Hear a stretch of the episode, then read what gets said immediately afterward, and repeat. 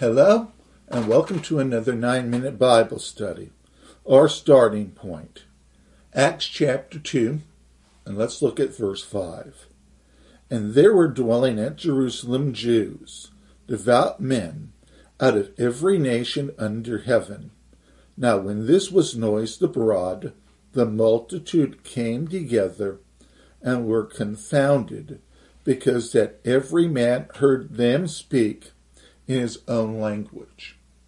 In these verses, we see the second phase of the early church. What was phase one?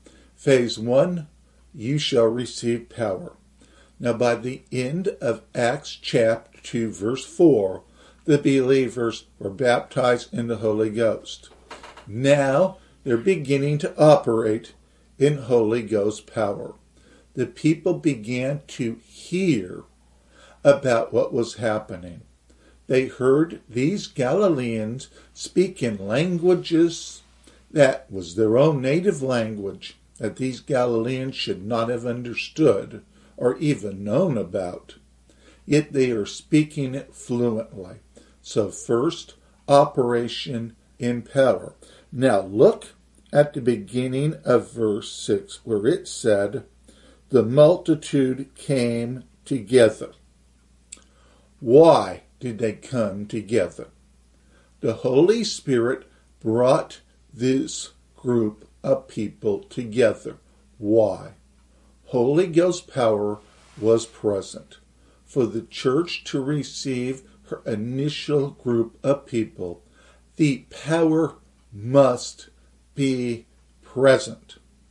These people do not go to this meeting on the day of Pentecost without Holy Ghost power. So in phase 2, what do we see?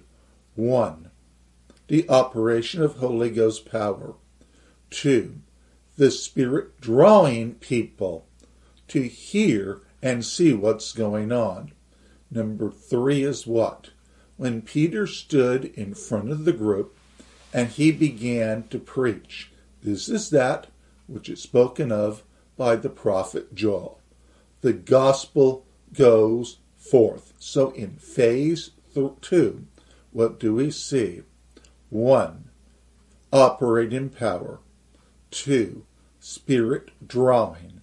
3, gospel preached. The Spirit operates so we can preach the gospel. This goes hand in hand. A demonstration of power and the gospel being preached. The Holy Spirit brought the people for one purpose, so they would hear the gospel. Then what happens next? The Holy Spirit pricked the hearts of those who were listening. So what do we see? 1, power. 2, Holy Spirit draws crowd. 3, gospel preached. 4, Holy Spirit begins to convict those who were listening, which leads to number 5, these people now becoming believers in Jesus. So in this phase of the church, what do we see? We see 1, operate in power. 2, Spirit draws. 3, gospel preached. 4, Spirit convicts. 5, people believe. Those are necessary things as far as this phase of the church is concerned. Now let me add one more before we move on to Acts chapter 8, which is what happens in Acts chapter 2, verse 42. And they continued steadfastly in the apostles' doctrine and fellowship, and in breaking of bread and in prayers. So what do we see here? We see discipleship.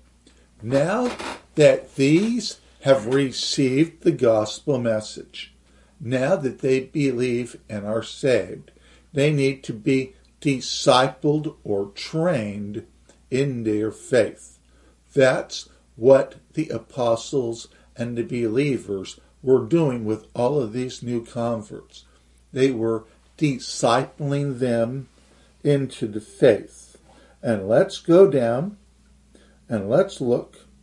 Let's continue looking at this verse where it said they continued steadfastly in the apostles' doctrine. Next is what? Fellowship. Next, breaking of bread, and then prayer. So, as part of discipleship, we see what? The teaching of the word.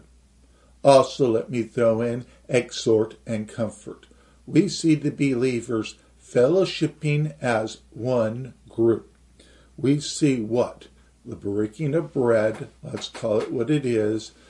These people, believers, they were baptized. Now they are taking the Lord's Supper together, and they are a praying church. Now, all of this goes together, which is what? 1. Operate in power. 2. Holy Spirit draws. 3. Gospel preached. 4. Holy Spirit convicts. 5. People believe in gospel message. 6. Discipleship begins. 7. Fellowship among the believers. And 8. A praying church. All of this is part of the second phase. The Holy Spirit is the one who begins this. And the Holy Spirit is the one who is operating through every part of this. Now, in order to get to phase 3, we need to go through phase 2. But in order to get to phase 2, we have to go through phase 1. And let's go one more connection. We have to go to phase 1 before we go to phase 3 without skipping phase 2. This is the blueprint that Jesus gave. Now, with that said, let's go to the book of Acts chapter 8. This is the beginning of phase 3. In phase 3, we are going to see 4 things happen that really hasn't happened in the book of Acts up to this point. 1, ministry throughout Judea, or the areas where the Jews lived outside of Jerusalem. 2, ministry to Samaria, the group of people directly to the north of Jerusalem, whom the church, the Jews, didn't like. 3, ministry to individual. In this case, it will be Philip ministering to the Ethiopian eunuch. And then 4, ministry to those who want to despitefully use you. Or the Apostle Paul in his Saul of Tarsus days when he was persecuting the church. In the 4th phase, the church will begin to operate outside of its comfort zone, outside of its Jerusalem, to reach those in their region who they are familiar with and whom they don't necessarily like. They will also be witnessing to individuals, and they will also be witnessing to the dread enemy of the church. All of this is vital and important. This is part of phase 3, which we will look at in closer detail in our next lesson.